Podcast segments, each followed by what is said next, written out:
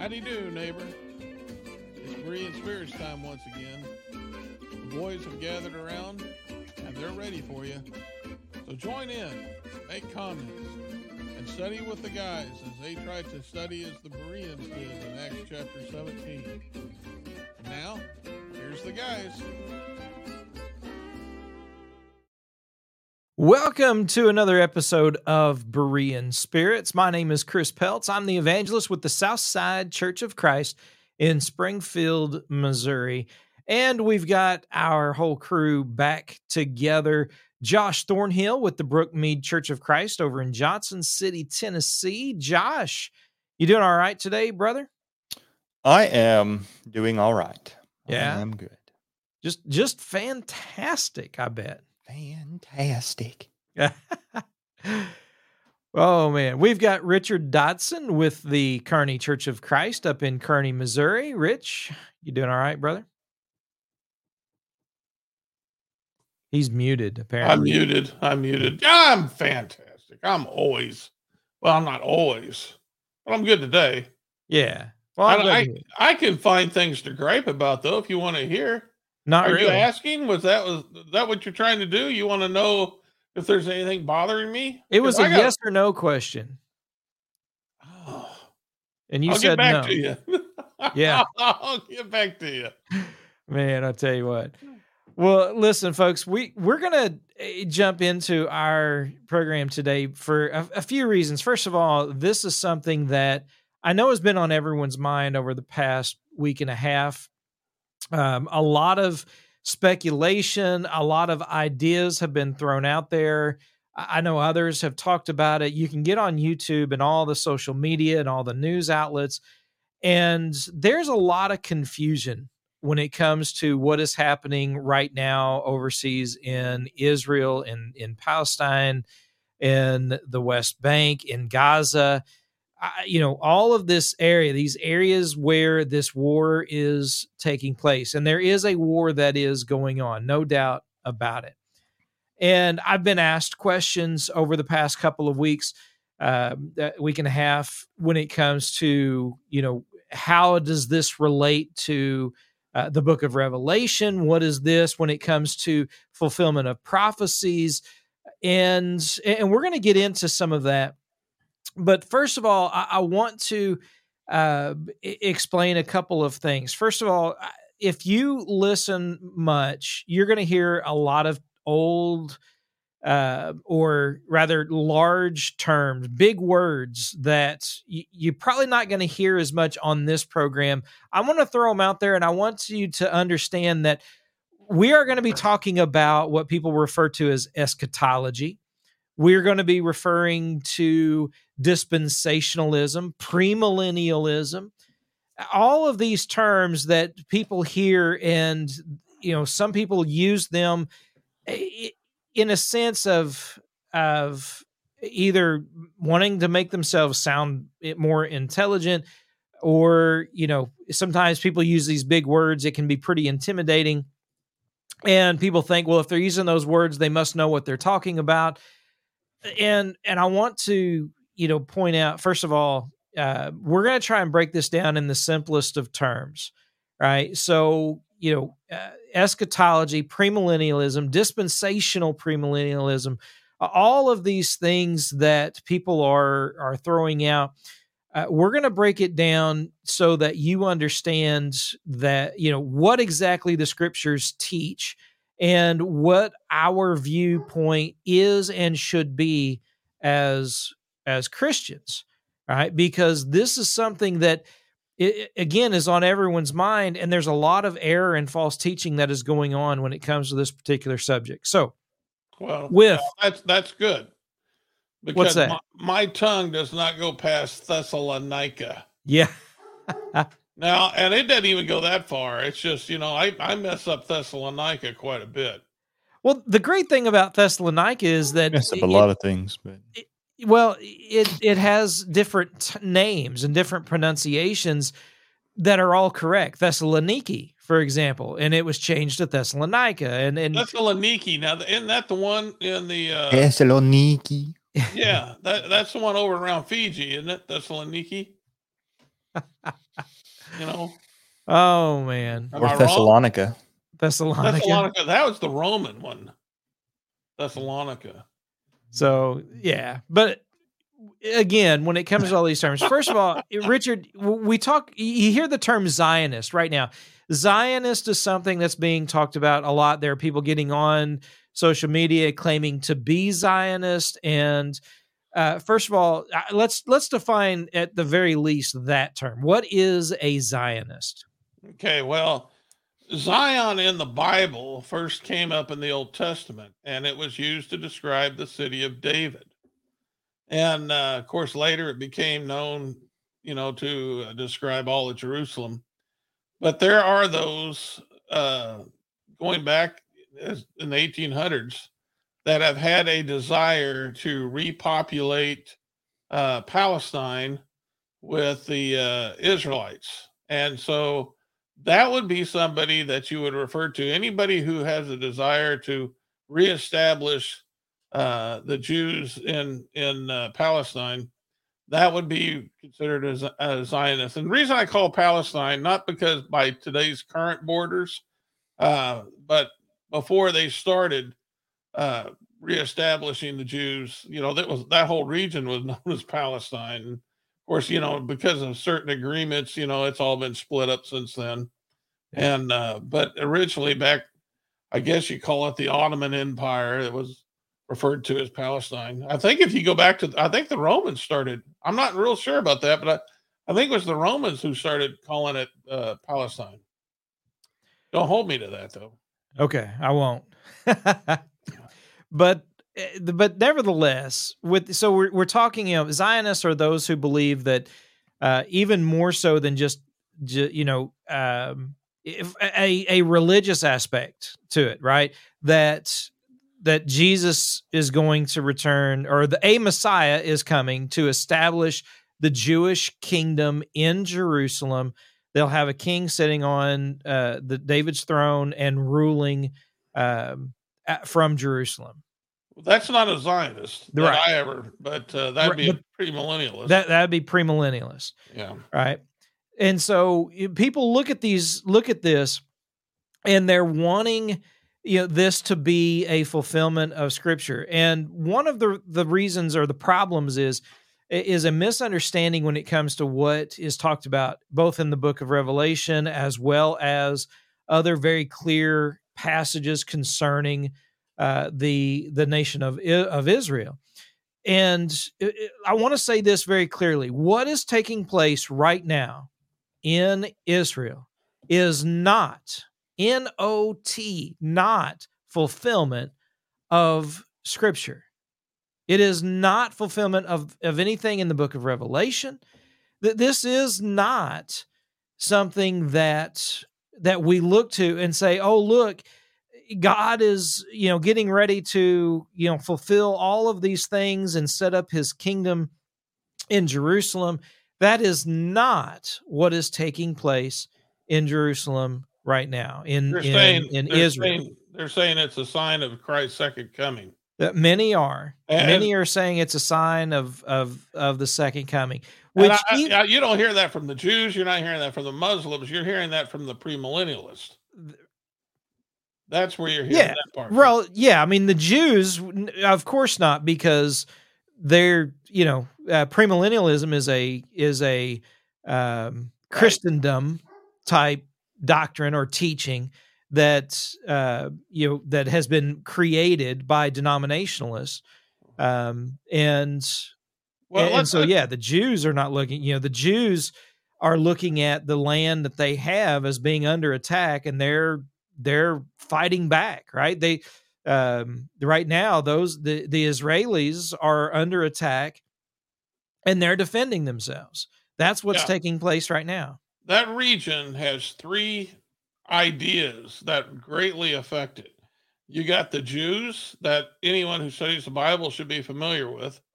Uh, you know, Jesus was a Jew, uh, but going back to the law of Moses, I mean, with Moses got the Ten Commandments. There's you have your your Jewish belief, and then you have the Muslims who believe in Prophet Muhammad, and those both of those hold Jerusalem to be sacred.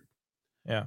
And then in the United States and as well as other places, but especially in the United States, you have things called the evangelicals. And a big portion of the evangelicals, which is Christian, not Jews. No, well, they're not Christian. Well, they're they're considered Christians. Yeah. Uh, they believe in Christ. uh, They propose to believe in Christ. We wouldn't define it that way, but that's the way they define it. But they uh, they believe in uh, premillennialism, where Jesus comes again and he establishes he his throne in Jerusalem for a thousand years. Yeah. And so you got those three ideas that are playing a heavy influence over what we're seeing right now in Israel. And so uh, the problem in this country is that you have so many premillennial preachers and and it's it's really it's even on TV. Um, you got uh, a lot of these guys on what's considered MAGA TV. Uh, you know, you got Steve Bannon, uh, that uh, Beck fella. What's his name? Uh, Glenn Beck. Carson Beck Glenn Beck. Yes. or Glenn uh, Beck. I'm sorry. Yeah. You got a lot of these guys are premillennialists. Yeah. And so they're seeing, you know, uh, they, they're wanting to shape our politics based on the fact that they they see the truth, you know, showing that Jesus is coming again. They got a part in this as well. And so Yeah. yes, you can see there there's a there's three influences that are converging there in Israel and uh playing a huge role.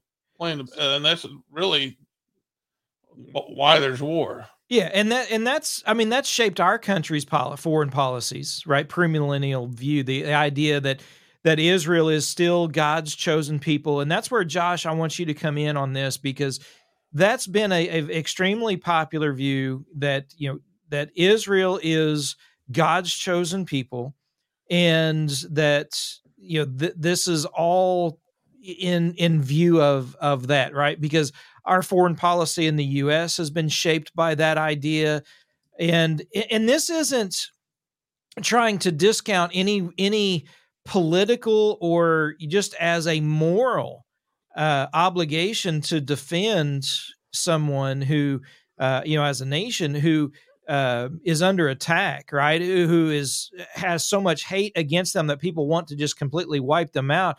I mean, there's some moral obligation here, but from a religious standpoint, right? When we look at Israel, what does the scriptures actually say about whether or not Israel is God's chosen people today? Well, when we we talk about the chosen people, there's a word that is brought up, um, and that is election. Um, and that's a hot button issue as well, um, especially in Calvinistic circles. Um, and, and if you're discussing religion with Calvinism, election is very obviously going to come up. And you particularly see that in surrounding Romans 9 and 10 and 11 and, and chapters like that. Uh, Paul in Romans chapter 9 very clearly addresses the election of Israel. Uh, verse 13 um, Jacob I have loved, Esau I have hated. Um, God is very clearly saying, I have chosen Jacob to be the vessel uh, through which the Messiah would come. Um, God has elected Jacob for that purpose, and and uh, instead of or as opposed to Esau. Uh, but there's a couple of things that I think we need to understand about the election of Israel. First of all, it does uh, it, is part of the fulfillment of the promises to Abraham in Genesis 12. Uh, the nation promise, the land promise, and the seed promise, and all of those really tie together and bring us to Jesus. Uh, but uh, a couple of things that we need to understand. I think, first of all, God is not partial. Um, Acts chapter 10, verse 34, as Peter begins to speak to Cornelius, he witnesses the Holy Spirit falling upon Cornelius and his household. And he says, I most truly comprehend now that God is not one to show partiality. And what he's witnessing is God allowing the Holy Spirit to come upon these Gentiles that he's been sent to preach to. And as you compare that with what Peter says in chapter 11, as he is describing the events of this chapter, he says, You know what? I perceived that God is now granting the Gentiles repentance unto life, just as he did to us at the beginning. And, and so Peter is saying very clearly, based upon what he's seeing, God is not partial. But in verse 35, in every nation, the one who fears him and does righteousness is welcome to him. And so God is not partial. And so when we think about the election of Israel, we cannot see that as God viewing or God offering salvation to Israel and everybody else is left out. That's not what you see in the scriptures. And that's entirely contrary to everything that the Bible teaches. And so, first of all, God's not partial. Secondly, the election of Israel was a preparatory election. It, it was not as far as uh, it was not a, an election to salvation, but it was an election to a purpose. And that purpose was to be the nation or the vessel through which the Messiah would come. And you see various things like that. Galatians chapter 3, why then was the law added? Paul says it was a lot, it was added because of trespasses until the seed should come. Mm-hmm. And he's already established earlier in that chapter, verse 16 and such, that the seed was Christ and he makes that argument based upon the, the tense of the word. He says seed as to one and not seeds as to many. And that seed is Christ. And so the law was added, the law of Moses was added because of sin until Jesus should come. That ought to tell us something about the law, right? Once the law has come, then we are no longer under the tutor. He makes that conclusion. Yep. Uh, so the law had a temporary nature. And if Israel was identified or the identity of Israel was surrounded by the law, uh, if the law was temporary, that should tell us something about the nation. And so when you think about the nation of Israel, when you think about the land of Israel, all of that was given to create a separate and distinct people to produce the Messiah. And, and, so what God was doing was kind of creating a boundary around Israel so that they could be this distinct people to trace the lineage of the Messiah. Mm-hmm. And, and so once the Messiah has come, this physical nation has served their purpose. And then also the favor of Israel, I think, is also conditional. Uh, they were unconditionally part of the promise of Abraham but their favor in the sight of God was conditioned upon their own faithfulness. Uh, why was Israel taken captive by the Assyrians? Because they were unfaithful. Why was Judah taken captive by the Babylonians? Because they were unfaithful. And of course, you have a remnant of Judah coming back and, and continuing to live in, in Israel, in Jerusalem. But at the end of the day, God had allowed these people to be rejected because of their unfaithfulness. And so we see, you know, that, that I think that's a, a great understanding as far as the the election of Israel is concerned. It was merely for the purpose of producing the Messiah. Yeah. And it had nothing to do with their salvation apart from everybody else. And so when we come into the New Testament, uh, you don't see the Jews being the only people that are able to be saved. That's right and that, and and that's where I, let's let's get to that point because I think we can spend a lot of time on this to help better understanding. First of all, the the threefold promise to Abraham was fulfilled. Right, they received the land. Jer- Joshua chapter twenty four over. I mean, throughout Joshua, you know, chapter twenty two, I think in chapter twenty four, he said, "I have." Fulfilled this promise. You have received the land. I've given it to you. I haven't held any of this back from you. It is yours. That promise was fulfilled. Uh, unlike many today who say it's not been fulfilled, they're still waiting for it. God said it was fulfilled. Um, so the land promise, the seed promise, it, it was fulfilled in Christ Jesus. That, as you pointed out, was done through Christ. But let's go back to Galatians 3 and and I'll set it up with a few verses in Galatians 3 and then we'll look at some of these other passages that help clarify this. In, in Galatians 3 26 through 29, it, it says there that we are all children of God through the faith in Christ Jesus. For as many of you as have been baptized into Christ have put on Christ. There is, and here's the key for there is no longer Jew or Gentile, male or female, slave nor free, for we are all, right? As he goes on to, to point out that if we are Christ, then we are Abraham's.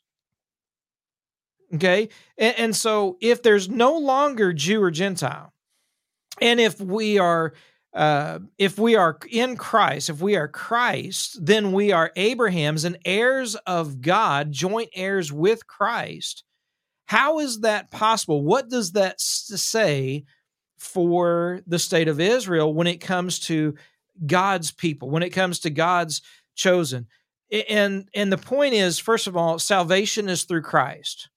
Just being you know, or claiming to be a Jew or a part of Israel or any any any nation, right? Being a a uh, an American, a U.S. citizen, that means nothing when it comes to our salvation, right? Because salvation is only through Christ, regardless of where you come from, regardless of heritage, regardless of background, regardless of, of race, regardless of anything else. It doesn't matter. Only through Christ can we be saved. And Paul made that point concerning the Jews in Romans chapter 10 in the first couple of verses when he said, I wish they would be saved. What's the implication of that? That, that they're not. Just because they're Jews doesn't mean they are saved. Because now God's people, as you pointed out, that elect for a purpose, that purpose was fulfilled in Christ. And now, if you want to be God's chosen, God's elect, God's people, it is through Christ that that is, that that is made possible. And there are several passages that demonstrate that uh, the the markers for Judaism, right, or the marker, let's say, for being a Jew, right? What was that? What was that marker for being a Jew to to say, look, see here, I am a Hebrew, I am a Jew. It was circumcision. And and so Paul and other writers are going to go through and make it very clear that, you know, what makes one a Jew now. Go ahead, um, Josh. You know, I think if we kind of boil down that point that Paul makes there in Galatians 3, you know, formerly you had people in, in, the old covenant, people were children of the promise by virtue of their birth. Yeah.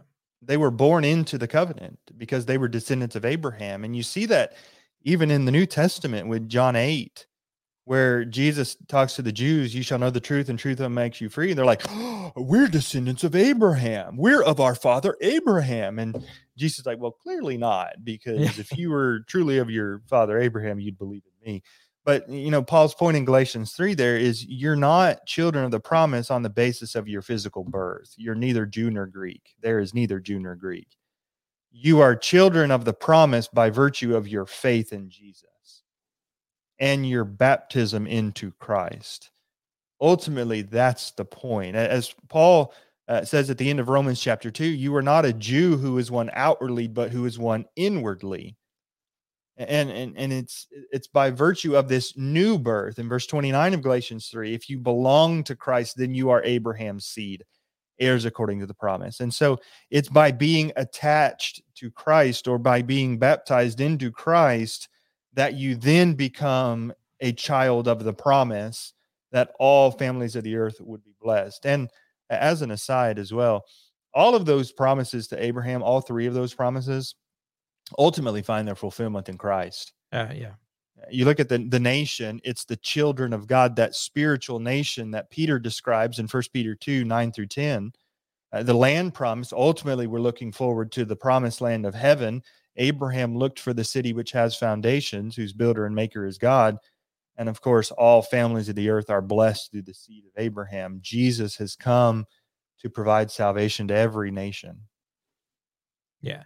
And, and it's interesting going even further back. You were in John 8 earlier, but go back to John 3, right? Everyone looks at verse 16, John 3 16, right? God so loved the world, he gave his only begotten Son, that whoever believes on him should not perish, but have everlasting life.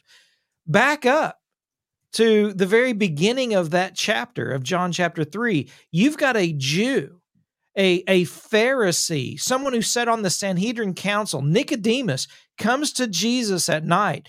And, and he, you know, Jesus tells him, hey, you know what? You want to enter the kingdom?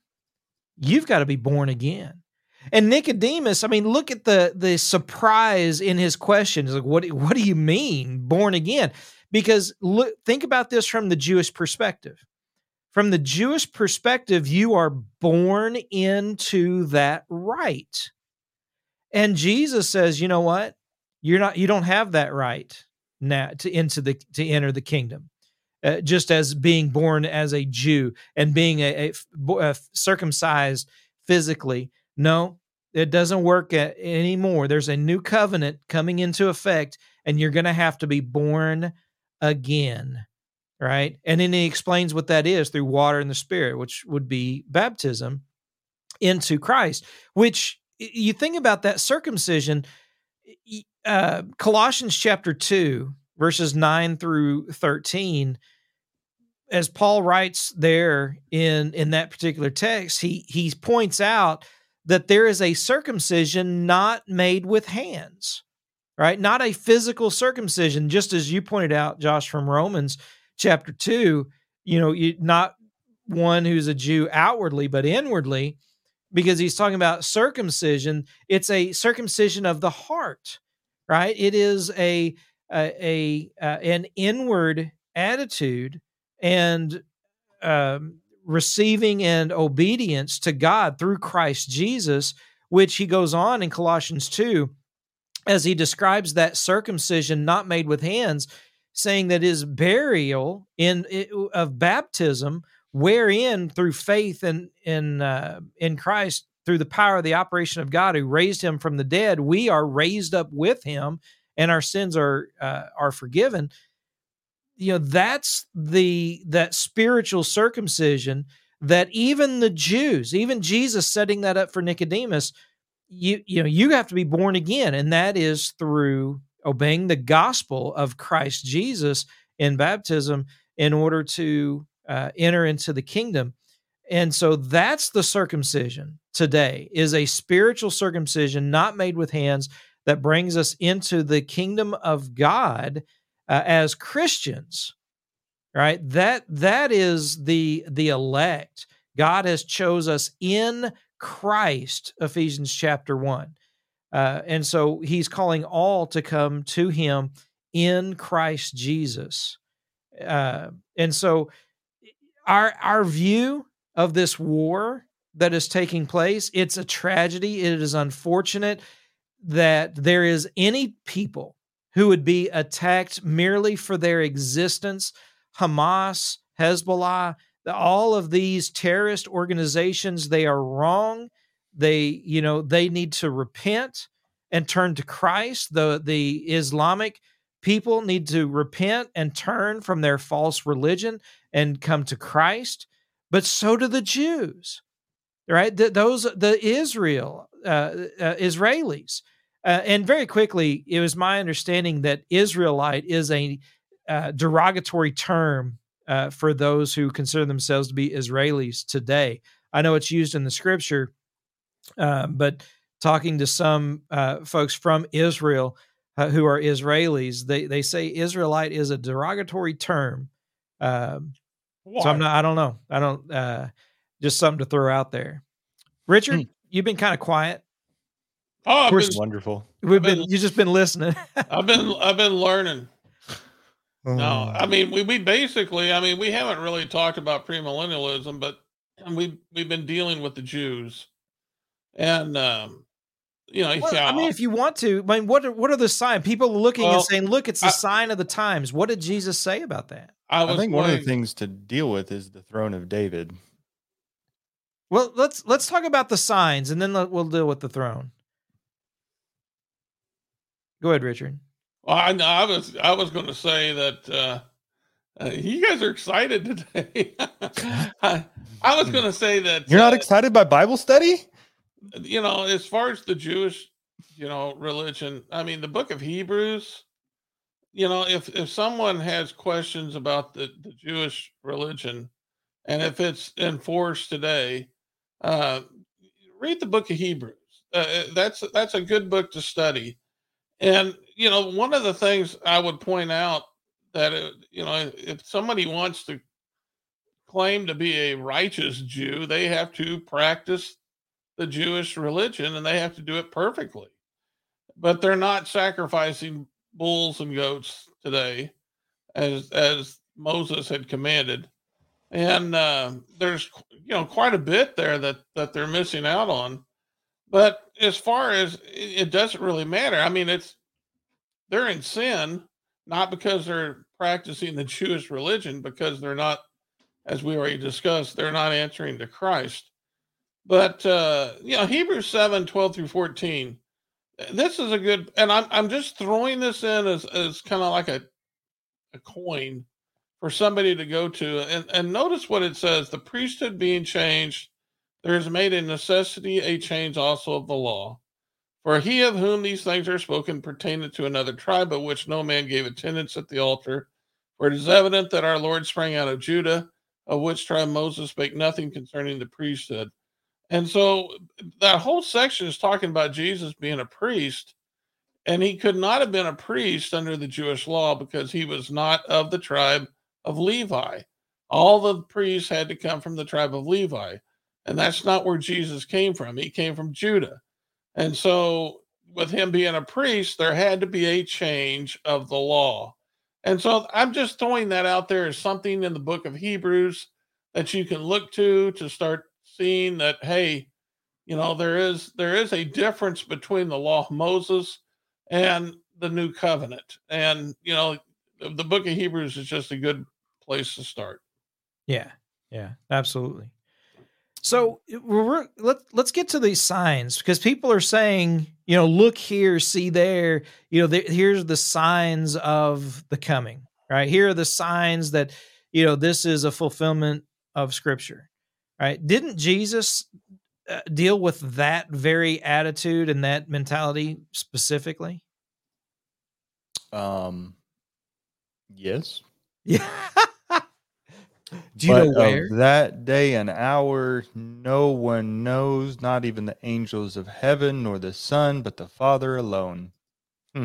That it, so so that uh, of course Matthew chapter 24 as well as Mark chapter 13. No. Yeah. Something like But but also when Jesus, you know, was being confronted in Luke um I am drawing a blank. It's either chapter 17 or chapter 18. But they they you know, they talk about the sign of his coming and and Jesus says, right, that the kingdom of God is not of this world. Mhm. Uh, well, that's in John, but it, the John point is that the kingdom is is spiritual, and he says there in the Gospel of Luke, he says that the kingdom doesn't come with observation. It doesn't come saying, "See here, look there." It doesn't come with observation. The kingdom of God is within you, and so it is a spiritual kingdom that he came to establish and set up. And so we're not to be looking at signs. Going back to Matthew 24 that you were referencing, Josh, you know, Jesus pointed out that there will always be wars and rumors of wars, right? There's always going to be these earthquakes. There's always going to be these storms. There's always going to be these tragedies that take place. And, and people are going to look at these things and they're going to try and point out that these are signs. And Jesus is saying, no, these are not signs of anything concerning the kingdom. That's not what this is about and and so with that unless you guys have something else you want to say on the signs let's go to the throne because that uh, you know when people look at these signs usually that's what they're pointing to is they're saying look at all these signs and so now let's point to the throne of david Well, I, Um, Acts chapter 1, when Jesus was ascending, even his disciples, you know, at that point, even they still thought that the Lord was going to restore the kingdom to Israel. So there was a misunderstanding even at that point. But remember, Jesus came to build his church. By the end of Acts chapter 2, after the Holy Spirit fell upon the apostles and they had an understanding of this now, they preached the gospel. And then we see that the Lord was adding to his church uh, by the end of Acts chapter 2. And that's what Jesus came to build was his church. And but this earthly kingdom, that was just based on a misunderstanding that uh, had, you know, that the, the, the Jews had held on to like Grim Reaper because, especially during a time of Roman oppression when they had control over their land. Yeah. I do think uh, as well, as far as the signs are concerned, Matthew 24 does deal with signs. But I think we need to understand that the signs that are described are regarding the destruction of Jerusalem in AD 70. You're right. Yeah. Which- Specifically in that time. which is God's judgment against the Jews. Yeah. Uh, so, you know, the signs there are not referring to the coming of Jesus. Well, except, I mean, yes, the coming of Jesus in judgment against Jerusalem, but not the coming of Christ that we're all looking forward to.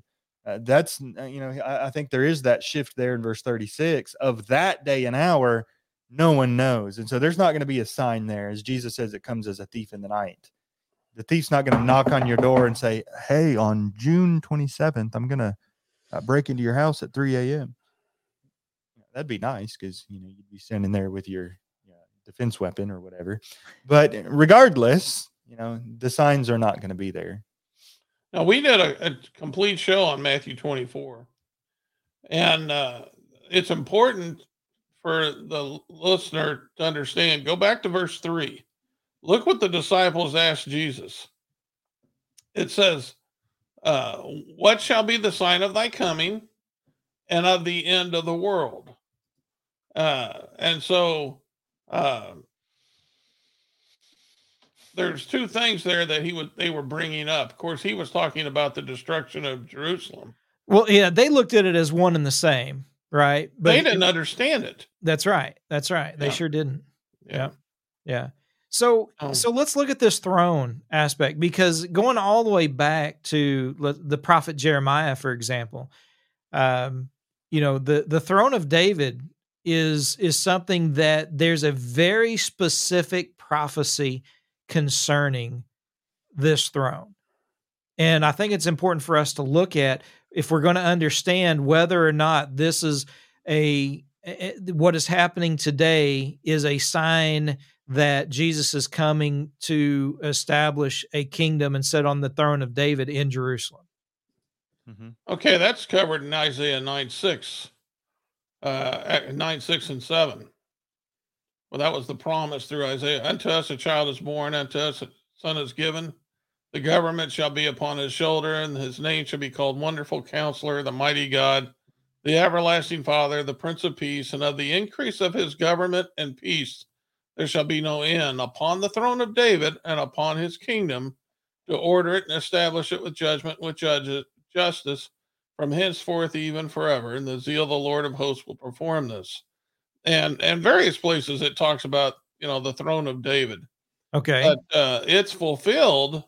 We can see that uh, that's this was the first gospel sermon that I can see after Christ ascended, and that's in Acts chapter two. And uh, if you read about it, he starts off. Peter did, men and brethren, Acts two twenty nine. Let me freely speak unto you of the patriarch David, that he is both dead and buried, and his sepulchre is with us this day. And then he goes on to say uh, that he was talking about Jesus being the one that would be sitting on this throne, not David, uh, but it was Jesus who was going to be sitting upon the throne of David. And um, and so he explains that there in, in Acts uh, in Acts chapter two down to verse thirty six yeah. uh, when he summed it up, let all the house of Israel know surely that God made the same Jesus whom you crucified, both Lord and Christ. So yeah, So, so that's that- what you're looking for. no, it's not. But I'm Oh. glad you went there because that shows us a difference. Because in I, if you just look at Isaiah, the Old Testament being that mystery, right? Things kind of in a shadow of things. That it was kind of veiled, And now Peter's pulling that veil back in the new covenant and saying this is a spiritual fulfillment of what many were looking for as a physical fulfillment. And eh, but if you go to Jeremiah that I mentioned earlier, Mhm. it, we have a a specific prophecy that says this cannot be a physical fulfillment. sure. Go ahead, Josh. and and really i think you've got to start in Second samuel 7 where david has the idea that he wants to build the house for god and god's like uh did i ask for that Yeah. God says I, I, actually i'm going to build you a house and he makes that problem promise to abraham or david that i'm going to establish your throne and your descendant will continue to sit on your throne forever and that's where the whole issue comes from because they assume and, and you know D- richard's right jesus is sitting on the throne right now albeit in heaven but they assume that since the descendant of david is supposed to reign on the throne jesus is going to come back and reign on the throne in jerusalem Uh, but to what uh, chris that guy uh, was pointing out in jeremiah if you look at the nation of judah i've got a timeline up in front of on top of my head here Okay. the nation of Judah, the descend or the kings of Judah were all descendant of David. Uh, it was the son of you know, Solomon, Rehoboam, Abijah, Asa. You know, it was all the son uh, continuing the lineage of David until you get to Jehoiachin, and that would be recorded in Second Kings twenty four. And, and you're going to find different names for him: Jehoiachin, Jeconiah, Coniah. I don't know why they don't just stick with one name Yeah. uh, but it's several names referring to the- same person. But in Jeremiah 22, uh, beginning in verse 28, is this man Coniah a despised shattered jar? That's the Jeconiah or Jehoiachin that you read about. Uh, or is he an undesirable vessel? Why have he and his seed been hurled out and cast into a land that they had not known? O land, land, land, hear the word of Yahweh. Thus says Yahweh, write this man down childless. A man will not succeed in his days, for no man of his seed will succeed sitting on the throne of David or ruling again in Judah. And so I think part of the significance of that is it's when it says write this man down childless, he had children. He had sons.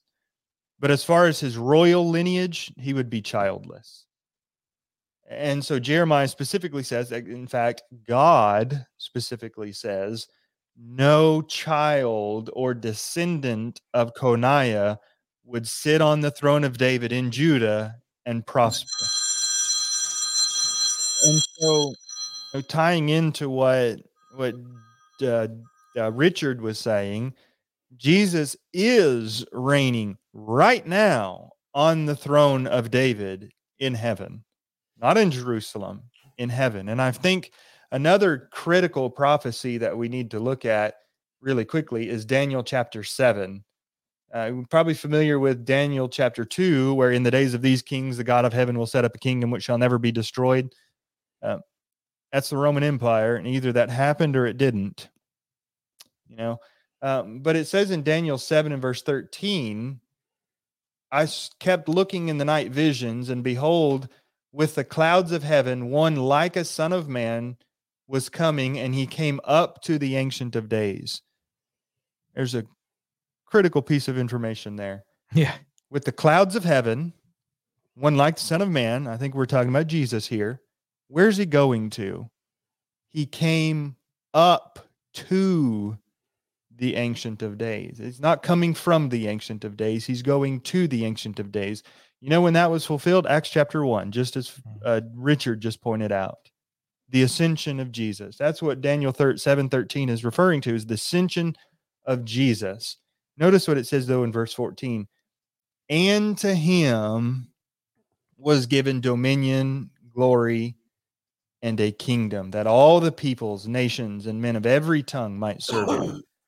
What Daniel is telling us is that when the Son of Man ascends into heaven, he will be given glory, dominion, and a kingdom. And that's why Paul tells us in uh, 1 Corinthians chapter 15 that Jesus reigns and he must continue to reign until all enemies are set under his feet because Yeah. he is reigning as King of Kings and as Lord of Lords.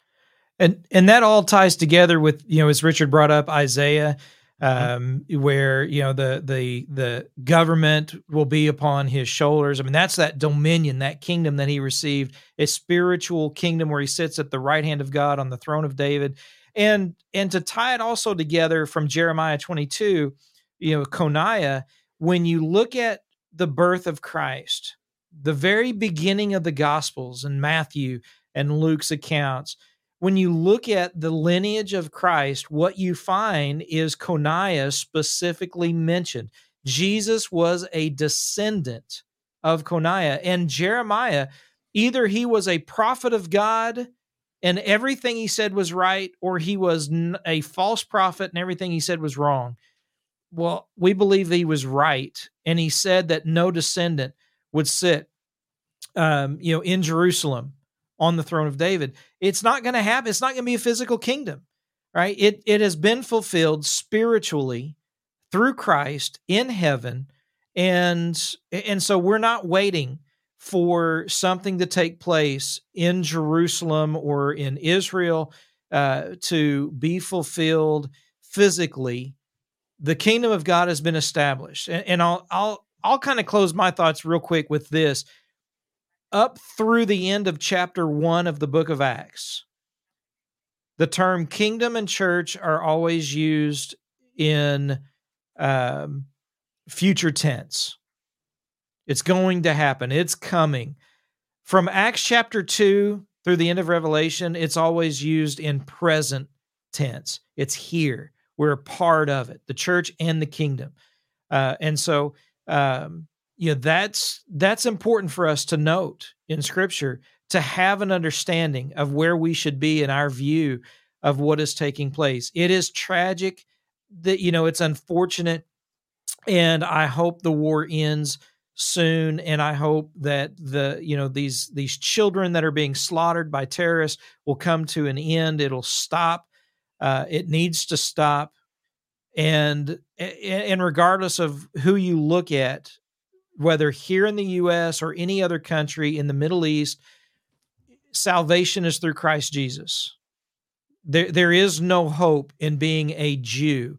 It is only through Christ. There is no hope in being Islamic. It is only through Christ that we can have hope of eternal life in the glories of heaven. Richard, last thoughts? Well, uh, John 5:39 Jesus said search the scriptures for in them you think you have eternal life and they are that which testifies of me. And then Luke 24:27 uh beginning at Moses and all the prophets he expounded unto them in all the scriptures the things concerning himself and so he was talking about the Old Testament.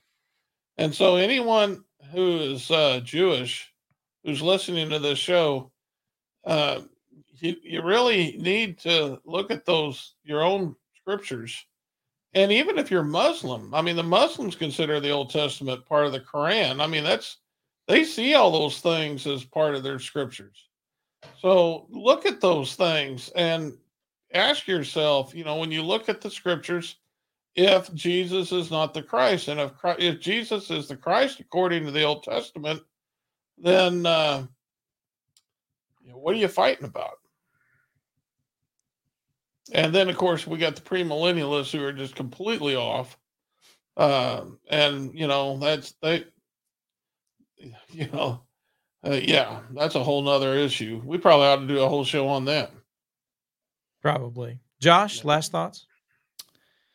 I mean, I agree with you that it is unfortunate seeing war take place, especially when innocent people are being uh, brutally murdered. But uh, that's what sin does. Out, what's that? This is what sin does. Yeah, absolutely. Absolutely. Yeah. That's the result of sin. But as you pointed out, Chris, in Luke 17, 20 and 21, the kingdom of God does not come with observation, but it's within you. Uh, Jesus' intention is not to reign on the physical throne in Jerusalem. His intention is to reign within the hearts and lives of his people. Yeah. And, and he's doing that now, and he will continue to do that. And our job is to submit ourselves to our king and to you know faithfully serve him in his kingdom. And we strive to do that each and every day. Amen. Yep. Folks, I, we've hopefully given you some things to at least consider and think about and spurred you on to study the scriptures even further to have a better understanding of this. Be extremely careful. So, you know, don't take the book of Revelation out of its context and and out of the context of the rest of the scripture. It fits in with everything else that we've been talking about. And when we look at you know the, the idea of Galatians 3 that there is no longer Jew or Gentile. The idea is that we are all Abraham's. If we are Christ, then we are heirs of God. He's calling everyone, Jew and Gentile alike, to come to the knowledge of Christ and submit yourself in humble obedience. And that's what our plea is for everyone to do. And if we would, it, would eliminate so all of these issues, all of these problems, all these battles, all these wars but unfortunately, as Richard pointed out, that's what sin does. Sin separates us from God and turns us away from His knowledge and His understanding. Uh, but it is our prayer and our hope that folks will turn back to Him and turn to Christ uh, and and study the new covenant. And if you want help with that, shoot us an email, Berean at gmail.com. Until next time, remember to search the scriptures with Berean Spirits.